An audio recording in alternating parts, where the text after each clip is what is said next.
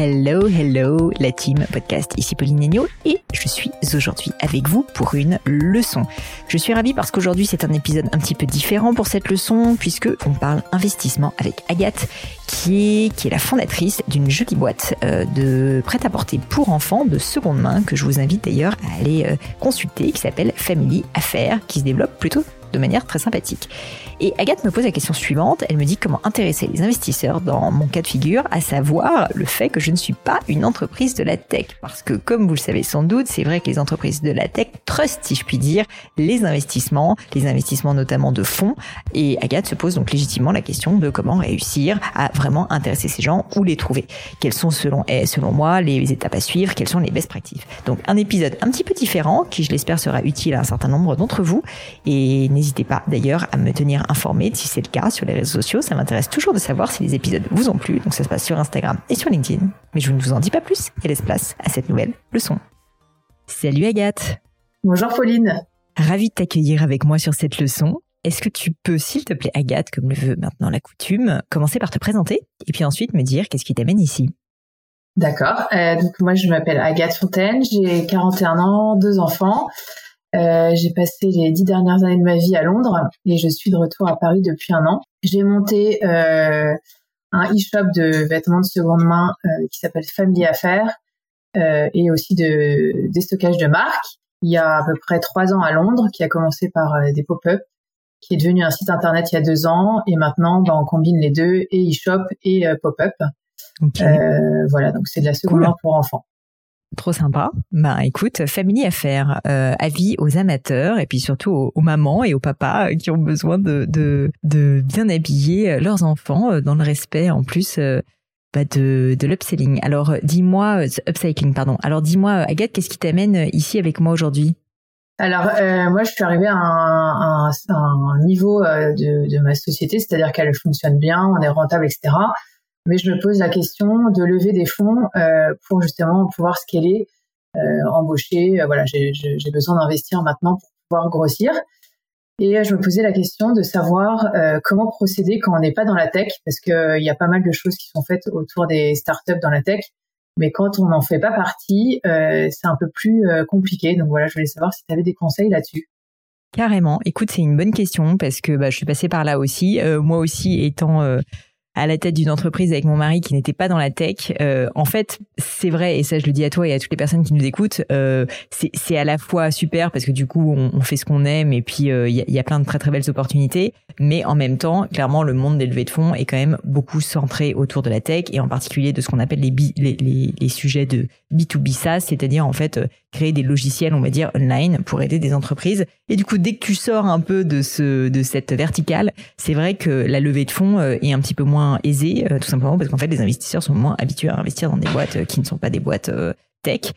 pour autant, c'est tout à fait possible et j'en suis la preuve vivante. Et au-delà de moi, il y a plein plein de personnes qui l'ont très bien fait par le passé. Donc moi, ce que je te dirais, c'est déjà évidemment déterminer. alors je sais pas si tu as déjà des business plans, des choses comme ça, mais déterminer en gros quels sont les montants qui sont en jeu. En fonction de ça, ça va te permettre en fait tout simplement d'aller voir le type d'investisseur que tu vas aller chercher. Parce que c'est évidemment pas du tout la même chose d'aller chercher quelques centaines de milliers d'euros et plusieurs millions d'euros. Donc j'ai envie de dire, si c'est la première fois, j'imagine que tu es plutôt dans le scope d'aller faire euh, une, une, euh, levée avec quelques centaines de millions milliers d'euros, ce qui est déjà euh, très bien.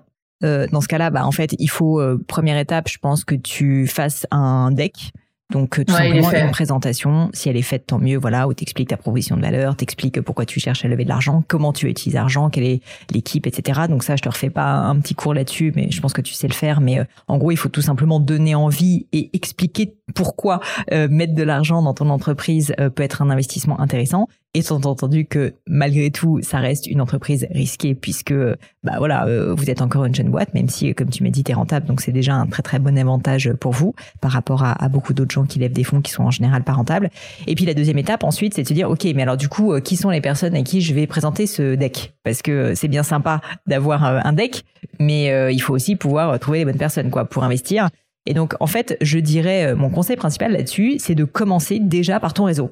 Parce que la réalité, c'est qu'il y a énormément de personnes dans ton entourage, je suis sûre, qui seraient potentiellement susceptibles d'être intéressées, euh, qui sont pas forcément des investisseurs professionnels, mais euh, qui ont envie, tu vois, de, de te faire confiance, qui ont envie de croire à ton projet, qui ont envie de te soutenir et mine de rien, tu vois, si tu arrives à avoir quelques personnes qui mettent 20 000, 30 000 euros, c'est des bonnes, c'est des grosses sommes déjà pour un individu, hein, c'est sûr. Mais euh, tu vois, si tu en as 10 comme ça, ben, tu arrives assez rapidement à 200 000, 300 000 euros.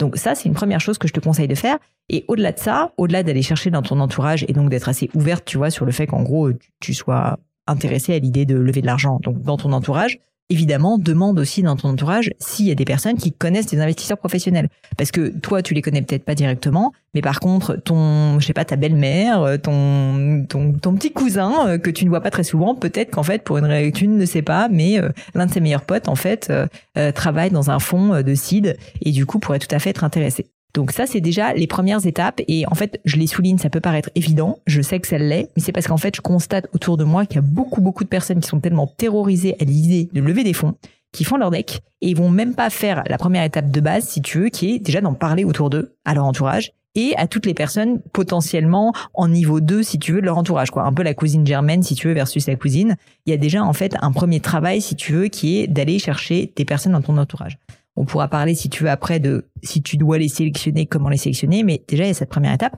Et puis l'étape d'après, c'est d'aller chercher des investisseurs plus professionnels. Et pour ça, euh, et pour ça en fait, euh, bah, c'est pour ça que je te posais la question de combien en fait tu cherches à lever, parce qu'en fait, en fonction de la somme que tu recherches, eh bien tu ne vas pas aller chercher les mêmes personnes. Dans le jargon, si jamais c'est ton ta première levée de fonds et que tu souhaites avoir euh, quelques centaines de milliers d'euros, c'est ce qu'on appelle du seed, c'est-à-dire un investissement. On va dire, en général, le site d'ailleurs a plutôt lieu avant que l'entreprise ait été créée. Donc dans ton cas, euh, c'est un peu différent. Mais par contre, en termes de montant, euh, en termes de montant, en fait, c'est on va dire une première, c'est pour ça que ça s'appelle seed, c'est un premier investissement, une peut-être un premier pied dans la porte si tu veux des investisseurs qui en général après ça voudront remettre de l'argent avec peut-être d'autres investisseurs ultérieurement. Et donc ça, ce que je te conseille de faire, c'est tout simplement d'aller chercher sur internet quels sont les fonds seed en France. Je peux t'en citer quelques-uns, par exemple Kima, euh, j'ai déjà eu la chance d'avoir euh, Jean Laroche Brochard sur le podcast, euh, je crois deux fois, et, et, donc qui est bah, en charge en fait du fonds Kima, qui est le fonds de Xavier Niel. Kima, typiquement, est un fonds spécialiste du CID. Donc, exactement dans ton cœur de cible. Et Kima, par exemple. J'avais écouté, ouais. Voilà. Kima, par exemple, je sais pas si, si tu le sais, n'hésite pas à aller sur leur site, mais tu verras qu'ils ont donc déjà beaucoup d'investissements parce qu'ils font beaucoup de volume d'investissement. Mais en plus, au-delà de ça, des boîtes très variées et donc qui sortent justement du, tech, tech, tech qu'on a l'habitude de voir partout. Euh, ils ont pu investir dans des boîtes, tu vois, de, de, de culottes menstruelles, enfin, euh, plus dans des marques, tu vois. Donc ça, c'est assez intéressant pour toi parce que je pense que du coup, ça sera assez en rapport avec euh, avec bah, ton propre business. Et donc, c'est vrai que si c'est des investisseurs qui sont plus habitués à traiter ce type de business, ils vont être plus ouverts. C'est sûr que si tu vas avoir des investisseurs qui sont uniquement habitués à aller investir dans de la tech, là, forcément, ils vont être un petit peu plus fermés, si tu veux, à l'idée d'investir chez toi. C'est sûr. Donc, je sais pas si tu avais déjà fait euh, justement l'interview euh, avec Jean. Ouais, qui était très intéressante où il disait qu'il faisait que du one shot de 150 000 et, euh, et voilà. Mais c'était assez intéressant. Ouais. Bah, donc, donc moi, ce que je te conseille de faire, je sais pas si tu avais déjà, au-delà du deck, commencé à travailler donc à la fois ton réseau et ensuite, au-delà de ça, commencer à regarder justement au niveau français, hein, parce que dans un premier temps, je pense que c'est déjà très bien. quelles sont des boîtes qui euh, des, des, boîtes de VC, enfin des boîtes de, de, de funding qui pourraient euh, qui pourraient être spécialistes du seed.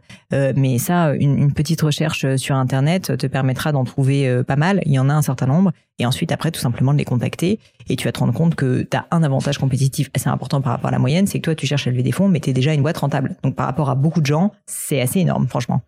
Oui, et puis je, connais déjà le marché, en fait, je le maîtrise assez bien déjà. Hum, hum. Ça fait combien de temps que la boîte existe? Euh, en France, ça fait un an et, euh, et à Londres, ça fait euh, deux ans et demi en fait. D'accord. Donc en plus avec une dimension internationale, ça aussi c'est intéressant. Ouais, ouais, je, suis déjà développée à l'international. Hum, hum, hum. Donc je fais un peu l'inverse des, des structures, c'est que je développe le national après l'international. Mais Ouais. Après, euh, comme le disait euh, Jean d'ailleurs dans l'un des deux épisodes que j'ai euh, que j'ai fait avec lui, et d'ailleurs pour toutes les personnes qui nous écoutent, qui cherchent à lever des fonds, je pense que ce sont deux très bons épisodes pour justement aider. Enfin, je sais pas ce que tu en as pensé, mais pour aider justement à donner quelques premières clés. ce que j'ai trouvé intéressant dans ce qu'il disait, c'est que et, en ça, c'est assez différent de quand tu cherches à, à, chercher de la dette, donc auprès de banques. Donc de la dette, ça veut dire que c'est de l'argent qu'on te prête, que tu dois repayer, qui a un intérêt, c'est un emprunt. L'investissement, c'est autre chose. Ça veut dire que tu vas donner des parts contre de l'argent, concrètement, pour être assez simple. Et je le schématise, mais c'est ça. du coup, ça veut dire que tu vas t'associer avec ces personnes-là. Donc, les personnes qui sont dans une perspective de levée de fonds, euh, en fait, vont accepter de donner une part de leur capital euh, aux investisseurs, mais c'est aussi parce qu'ils pensent que les investisseurs vont pouvoir les suivre dans le temps. Et donc, et c'est euh, pour ça que je voulais t'en parler, et donc les investisseurs cherchent en général des entreprises avec une vraie vision, une vraie ambition, un fort potentiel. C'est vrai qu'en général, euh, la levée de fonds est quand même assez synonyme, si tu veux, d'entreprises qui, qui ont, vont vouloir se développer. Donc, tu utilisais le mot de scaler, c'est-à-dire se développer concrètement. Et il et, euh, et, euh, n'y a pas vraiment de mot en français, malheureusement, mais avoir des effets d'échelle, on va dire. Euh, eh bien, euh, eh bien, en fait, euh, si tu es dans cette perspective, la levée de fonds peut être très intéressante pour toi. Il faut que tu acceptes malgré tout que tu vas perdre une partie de ton capital, qu'à terme probablement tu n'auras plus la majorité du capital. Ça veut dire que tu ne seras plus actionnaire majoritaire. Pourquoi? Parce qu'en général, ce qui se passe, c'est quand on lève des fonds, bah, on lève une première fois, puis une deuxième fois, puis une troisième fois, etc. Et ce n'est pas un mal du tout, hein, mais c'est comme ça que ça, se fait. Et donc, les investisseurs divers et variés vont prendre une part de plus importante, de plus en plus importante du capital. Ce qui signifie qu'ils vont avoir quand même un pouvoir de décision de plus en plus important sur ton entreprise. Donc ça, il faut quand même l'avoir en tête. Et c'est l'une des différences avec l'emprunt bancaire. Euh, néanmoins, l'avantage, bah, c'est que c'est que ça permet d'aller plus vite parce que tu peux avoir des sommes en général plus importante que ce que tu pourrais avoir euh, pour un prêt bancaire, euh, tu vois, vu, vu le chiffre d'affaires aujourd'hui et la rentabilité de ton entreprise. Donc de ce point de vue-là, c'est intéressant. Mais quand tu vas faire ton deck et quand tu vas aller pitcher euh, à ces investisseurs qui, qui veulent investir donc sur une entreprise comme la tienne, dis-toi que eux, ils mettent un premier pied dans la porte, mais qu'en réalité, là, c'est le premier pied. Eux, probablement, en fait, ils veulent se dire, cette boîte-là, elle a de l'ambition, elle veut devenir au moins internationale, au moins européenne, peut-être même mondiale un jour. Et donc, si tu veux, il faut que tout ça soit reflété dans ton deck il faut aussi que ça soit reflété dans ce que tu penses, tu vois, parce que bien sûr, il faut pas que tu fasses quelque chose juste pour plaire aux investisseurs, il faut que ça soit sincère. Mais si c'est le cas, c'est encore mieux parce que du coup, ces investisseurs, et notamment je pense à Jean Laroche-Brochard, bah, ont, plus envie d'investir dans des boîtes où ils se disent il y a un très fort potentiel. C'est vrai que ce qu'il faut comprendre, c'est que souvent les entreprises euh, donc de, de, de VC, donc de venture capital, c'est-à-dire ces entreprises qui, qui prêtent, enfin qui prêtent pas justement, qui euh, qui investissent, qui investissent dans des entreprises, dans des startups, le font en sachant pertinemment qu'il y en a 8 sur 10 euh, ou 9 sur 10 qui vont se planter, sur lesquels ils vont perdre leur mise. C'est un peu comme un pari, si tu veux, c'est comme du poker, quoi, d'une certaine manière. Mais quand ils gagnent la mise, bah, ils ont envie de rappeler et rafler le jackpot, tu vois. Et donc, ils ont besoin de savoir que les entreprises sur lesquelles ils misent ont envie d'aller chercher le jackpot. Parce que sinon, ils se disent, bon, bah, c'est pas forcément rentable d'investir dessus. Donc, du coup, tout ça pour dire que dans ton deck, il faut quand même qu'il y, ait une forme euh, de, de d'ambition qui soit euh, vraiment euh, palpable pour qu'on ait euh, aussi envie en tant qu'investisseur de, bah de, de mettre de l'argent chez toi quoi. Tout à fait. Non, parce que nous des, des, une marge de progression, d'évolution, de développement, il y en a il y en a énormément. On a beaucoup d'idées et, et, je pense qu'il y a réellement un potentiel et je pense que bah, je pense que franchement pour un investisseur ça peut être intéressant. Après nous on est arrivé à un stade où bah, il faut il faut qu'on puisse mettre de l'argent pour pouvoir grossir. Et c'est vrai que on a quelques concurrents qui ont levé, donc mm. forcément leur croissance est, accélérée. Bien sûr. Accélérée, donc euh, nous on voudrait pas non plus rater euh, la marche quoi. Rater le coche. Ouais, bah ça c'est intéressant, tu vois. Et, et expliquer dans ton tech pourquoi vous êtes l'entreprise au sein de toute cette concurrence qui va réussir à saisir le marché de la meilleure manière possible. Ça, c'est intéressant parce que du coup, eux, évidemment, ils vont faire leur homework, tu vois, ils vont aller regarder ce qui se passe à côté et ils vont se dire ah bah en fait euh, si est-ce que c'est les stars ou pas de ce marché? Et si c'est le cas ils auront envie d'investir encore plus. Donc à toi tu vois aussi peut-être de, de l'expliquer dès le début. Typiquement un conseil que je donne souvent des gens qui me posent la question c'est est-ce qu'il faut cacher la concurrence pas? Non au contraire il faut la montrer. Et il faut être objectif sur pourquoi est-ce qu'on veut être meilleur qu'elle et comment est-ce qu'on veut être meilleur qu'elle tu vois donc euh, l'idée c'est évidemment pas de, de, mentir ou de cacher quoi que ce soit, mais c'est plutôt d'être transparent et puis surtout de, soi-même faire un travail sur soi, de se dire ok comment est-ce que physiquement est-ce qu'on va être capable tu vois d'être meilleur que les autres? Et peut-être qu'il y a déjà plein d'éléments de réponse dans tout ce que vous avez fait, c'est tout à fait possible euh, et, et, auquel cas top parce que je pense que ça sera que des arguments hyper positifs tu vois pour cette levée de fonds. Voilà, le, le dernier peut-être petit conseil que je peux te donner euh, pour l'avoir vécu, pour avoir fait cette erreur, c'est essaye d'éviter d'avoir trop d'actionnaires, euh, parce que notamment si tu suis mon premier conseil qui est d'en parler autour de toi, euh, dans ta famille, tes amis, euh, ton réseau, tu te rendras peut-être compte qu'en fait il y a plus de personnes que tu ne crois qui sont intéressées, et tant mieux, c'est chouette parce que ça veut dire que tu communiques bien sur ton projet et ça veut dire qu'il donne envie, tu vois. à l'inverse, même si c'est très chouette, il faut aussi que toi tu sois un petit peu garante, si tu veux, de, de du, temps en fait que tu vas consacrer à tes actionnaires. Et c'est vrai que d'avoir, je te dis n'importe quoi, 30 ou 40 actionnaires, ça n'est pas du tout la même chose qu'en avoir 10, forcément, parce que même s'ils te demandent pas tout le temps des comptes, etc., naturellement, tu vas devoir quand même un peu communiquer avec eux. C'est quand même un travail, si tu veux, la relation investisseur qui est réelle, qui est que tu dois les informer. Parfois, ils ont des questions, parfois, ils sont pas contents. Enfin, c'est un peu comme une relation, euh, en fait, euh, avec un employé, quoi. Tu peux pas juste le laisser comme ça et qui, qui vive sa vie tout seul. Non, à un moment donné, tu vois, il a mis de l'argent dans ta boîte, il faut s'en un peu. Donc pour ça, il y a des processus à mettre en place, tu vois, de reporting régulier, etc. Mais quand même, je te le dis pour l'avoir vécu et pour l'avoir beaucoup vu autour de moi, j'ai notamment un copain qui a, je crois, 50 actionnaires différents parce qu'il n'a fait que du love money. Et en fait, bon, il en est ravi parce que c'est que des gens hyper motivés, hyper investis, enfin hyper heureux, tu vois, d'être actionnaire.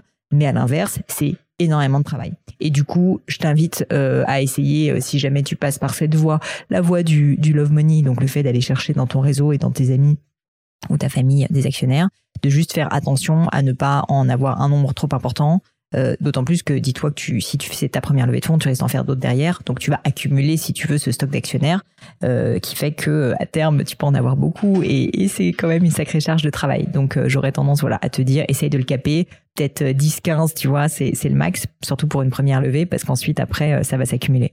Oui, et puis ça, ça, évite aussi de diluer trop le capital dès la première levée, quoi. Ouais, complètement, complètement. Et Enfin, ça dépend. En fait, une, une des manières, si tu veux, que tu peux éviter d'avoir trop de monde, c'est aussi en mettant un ticket d'entrée, c'est-à-dire la, la, la, somme que les gens, que tu acceptes Minimum. minimale, mmh. euh, tu vois, de, de, ces investisseurs, relativement élevée. Euh, tu vois, il y a certaines personnes qui, qui mettent pas de ticket d'entrée, et donc tu peux avoir quelqu'un qui dit ah bah moi je vais mettre 5000 euros. Euh, bah non, peut-être profites-en pour mettre une somme un peu plus élevée, genre 15 000, 20 000 euros. Comme ça, tu t'assures si tu veux d'avoir des personnes qui sont réellement investies premièrement et du coup forcément de filtrer un petit peu. Après, à toi de voir en fonction de la somme totale, tu vois, que tu veux lever. Mais mettons que c'est 200 000 euros. Si tu mets 20 000 euros de ticket d'entrée, ça veut dire qu'avec 10 personnes, tu vois, tu pourrais boucler ton tour. Alors que si jamais tu mets pas de ticket d'entrée et que tu as des gens qui mettent 5 euh, 000, bah là, euh, ça va être plus compliqué. Tout à fait. ça, changera rien, tu vois, fondamentalement sur la valorisation de l'entreprise, mais par contre sur le nombre, euh, ça, ça peut sur la gestion derrière, ouais. Ouais, mm. exactement, exactement. Surtout, n'oublie jamais que quand tu rentres dans le monde de la levée de fonds, c'est pas 100% vrai ce que je dis parce qu'il y a certaines personnes qui font qu'une levée de fonds et ensuite ils arrêtent. Mais en général, je te dis en général, ça n'est que la première levée de fonds d'une série. Et d'ailleurs, c'est pour ça qu'on dit seed, ensuite série A, série B, série C. Donc, ça porte même des noms, si tu veux, dans, dans le jargon, on va dire, des investisseurs, parce que c'est quelque chose, en fait, de très fréquent comme tu vas pousser la croissance, tu vas largement investir, tu vas recruter des gens qui sont très câblés, ça va te coûter de l'argent, donc tu vas probablement perdre en rentabilité, et donc tu devras relever des fonds derrière. La croissance, à un moment donné, elle se fait aussi via de l'investissement. Et donc, parfois, au détriment de la rentabilité. Ce qui est très, très difficile, c'est de réussir à garder la rentabilité et une très forte croissance, ce qui, en général, n'est pas le cas euh, des entreprises qui lèvent des fonds. Ils ne, sont pas rentables, pas du tout. Au contraire, euh, mais, mais ça permet d'avoir une très belle croissance. Et donc, tout ça pour te dire qu'il est fort probable que si jamais tu lèves une fois des fonds, tu releveras des fonds derrière. Et donc, je veux juste que tu l'aies en tête pour cette première levée de fonds que tu saches qu'en gros, si c'est une boîte qui compte pour toi et sur laquelle tu vas investir du temps, euh, tu vois, pendant quelques années, bah dis-toi que voilà, c'est une fois là, c'est le début, tu es en train d'apprendre et c'est top. Mais par contre, dis-toi qu'il y en aura d'autres derrière. Et donc, il faut que tu l'aies en permanence en tête pour à la fois pas trop lâcher de capital, ne pas avoir trop d'investisseurs, etc., etc. Faut vraiment avoir une vision long terme. Oui, tout à fait. C'est intéressant. Et vous, vous avez levé euh, combien de fois? Nous, on a levé au total euh, quatre fois quatre fois. Maintenant, on n'a plus levé. Maintenant, en fait, euh, en fait, pour tout dire, on a levé quatre fois des fonds avec Gemio et on a racheté un certain nombre de nos actionnaires. Euh, ce qui signifie qu'on est euh, avec mon mari, on est, on a, on a la majorité du capital. mais, mais tu vois, on, aurait pu, on aurait pu entre guillemets tomber dans l'espèce de cycle de levée de fonds perte de rentabilité, du coup relevé de fonds. Et en fait, c'est qu'à un moment donné, on s'est rendu compte que c'est pas ce qu'on voulait faire parce que nous, Gemio est une entreprise qu'on veut garder pendant des années, développer pendant des années. Et donc, on s'est dit bah, qu'on préférait en avoir le contrôle pour le faire et donc être rentable aussi. On trouvait que c'était plus sain. Enfin, moi, c'est mon état d'esprit. Au bout d'un moment, je trouve ça tout à fait normal au début hein, de pas être rentable parce qu'on investit, on crée une marque, c'est tout à fait normal. Mais par contre, au bout d'un moment, on voulait être rentable. Et donc, depuis qu'on est rentable, on a plutôt eu tendance à, à racheter euh, des fonds. Euh, à racheter pardon des parts, euh, mhm. des, différents actionnaires. Donc on a fait quatre levées de fonds, mais après on a des prêts bancaires, etc. Donc euh, donc voilà, mais l'entreprise est, autofinancée depuis depuis trois quatre ans hein, maintenant, même ouais quelque chose comme ça. D'accord. Mais, mais comme je te disais, c'est à la fois top et c'est aussi c'est aussi un challenge parce que réussir à maintenir une croissance très élevée et donc être précautionneux si tu veux sur les dépenses tout en étant rentable, c'est pas une mince affaire. C'est pas une mince affaire. non, c'est pas une mince affaire. Et puis on est, euh, on est quand même dans un monde de grosses levées avec des hyper croissances et euh, et euh, sur sur pas mal de boîtes que j'observe autour de moi parce que j'ai pas mal de copains dans des startups, etc. Et, euh, et voilà. Après, on se demande aussi quand est-ce que en fait, si ça a vraiment un sens de, de lever autant pour avoir des boîtes qui vont finalement jamais être rentables. Donc c'est un petit peu ce, ça, c'est plus philosophique hein, que ouais. que entrepreneur pur, mais voilà, moi j'aimerais bien trouver un juste milieu entre entre euh, cramer du cash et euh, avoir une, croissance qui, qui suit et puis euh, avoir aussi une société qui soit rentable et qui voilà donc c'est écoute ça c'est un débat philosophique que je serais ravie d'avoir avec toi. J'ai un avis assez fort sur le sujet mais je crains que le temps ne nous, permette pas de l'avoir. Mais effectivement je pense que en fait, ce qui compte, si tu veux, et mais j'ai senti toi, tu t'y as mûrement réfléchi, c'est de savoir pourquoi on le fait, et typiquement de ne pas le faire pour les mauvaises raisons, cette levée de fonds, c'est-à-dire parce que tout le monde le fait autour de toi. Ça, c'est sûr que c'est pas la bonne raison, euh, parce qu'en fait, c'est pas parce que euh, tu as trois boîtes autour de toi qui font des choses proches de toi euh, qu'il faut le faire. Peut-être que ces boîtes-là le font parce que elles ont en fait pas réfléchi au sujet, euh, c'est quand même à la fois un avantage hein, d'avoir plus de cash, mais c'est aussi un inconvénient. Comme je te disais, ce sont des actionnaires, donc c'est un peu comme si tu te mariais avec eux d'une certaine manière. Enfin, mm. il va y avoir un pacte d'actionnaires, ils vont avoir des droits de regard sur un certain nombre de choses. Donc tu n'es plus, si tu veux, seul à la maison, tu vois. C'était chez toi pour l'instant, donc tu as plus de 51%, mais tu as un coloc, tu vois. Et un jour, si jamais tu lâches 51, bah en fait, t'es même plus vraiment chez toi. En fait, tu peux te faire expulser. T'es chez lui. Ouais, ouais. T'es chez lui, tu vois. Et donc ça, il faut savoir euh, si c'est ce que tu souhaites ou pas. Euh, ouais, mais c'est pour ça que voilà, c'était intéressant justement d'avoir cette discussion euh, déjà pour les la, la, la, la, possibilité de le faire. Euh, après, ça fait un petit moment que j'ai réfléchi et que mm. j'en parle et que je vois justement avec euh, plusieurs euh, créateurs de boîtes, etc., qui m'ont plutôt bien conseillé. donc voilà, je pense qu'on va le faire, mais de façon assez modérée et mm. puis pour justement garder un peu euh, la main sur euh, la boîte, sachant que moi, ça fait quand même euh, trois ans que je bosse jour et nuit, donc. Ouais, ouais, c'est sûr. Bah, ça te permettra au début, ce qui est très important, c'est de réussir à, à, à, de pouvoir recruter des personnes suffisamment seniors, on va dire, ou câblées, pour que ça, ça t'arrive vraiment à déléguer si tu veux certains sujets. Je pense par exemple au sujet admin, au sujet financier, enfin à tous les sujets si tu veux où peut-être toi tu, tu, tu perds un peu de temps. Et donc c'est vrai que quand on n'a pas beaucoup d'argent au début, c'est plus difficile de déléguer, c'est simplement parce qu'en fait des personnes il y, a plein de gens très bien qui n'ont pas beaucoup d'expérience et, euh, et qui peut-être acceptent des salaires euh, un petit peu plus bas. Mais il y a quand même une réalité, c'est que si jamais tu veux vraiment pouvoir déléguer rapidement à un moment donné, et c'est ce que font d'ailleurs toutes ces startups, c'est pour ça qu'elles lèvent autant de fonds. En il fait, faut les payer, il faut il faut payer des gens assez chers pour euh, que les compétences, si tu veux, viennent à toi. C'est-à-dire que tu achètes des compétences, c'est pas toi qui va former la personne. Et donc ça, bah c'est juste de l'argent si tu veux. Donc il y a un moment donné où il n'y a pas de secret. Euh, si t'as pas cet argent, euh, tu es obligé de le faire toi ou de déléguer ou de former des gens. C'est juste plus de temps. Ouais. Donc euh, oui, oui, c'est effectivement euh, c'est ce qu'il me faudrait aussi, c'est euh, des gens compétents pour développer. Et ben si t'as de l'argent, tu pourrais les trouver. voilà, c'est un petit peu le nerf de la guerre aussi. Hein, donc euh, voilà. Exactement. Bon bah Agathe, écoute, merci en tout cas pour cette question. J'espère qu'elle t'a été utile, enfin que ma réponse ou en tout cas mes élucubrations ont été relativement utiles. Euh, contacte Jean absolument, dis-lui que t'as écouté les, notre épisode ensemble et je pense que ça peut être vraiment une très très bonne piste pour pour ta boîte. Et puis au-delà de ça, fais un peu le, petit travail que je te disais, euh, d'aller chercher à la fois dans ton entourage, et puis euh, je pense que tu as peut-être déjà fait, mais d'aller regarder euh, quels sont les, les fonds spécialistes du CID en France, et, je pense que tu, tu auras de jolies surprises à la clé. Avec plaisir. Bah, merci beaucoup en tout cas. merci à toi Agathe, à bientôt. Et voilà les amis, c'est fini pour aujourd'hui. J'espère que cette leçon vous a plu. J'ai pour ma part passé un très bon moment. Bah, si ça vous a plu, vous savez ce qu'il vous reste à faire. N'hésitez pas à diffuser cet épisode, bien sûr, autour de vous, sur les réseaux sociaux, LinkedIn, Instagram et j'en passe. Et puis pourquoi pas un peu de bouche à oreille, hein, de vive voix, ça marche aussi.